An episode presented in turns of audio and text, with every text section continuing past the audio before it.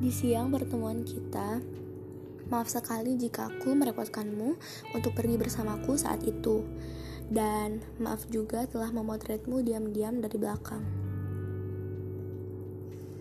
Aku hanya ingin membuat kenangan jika kita pernah bersama. Dan jika nanti kita saling lupa, aku ingin kenangan ini tetap ada. Sebenarnya, aku ingin sekali mengatakan betapa bahagianya aku saat itu.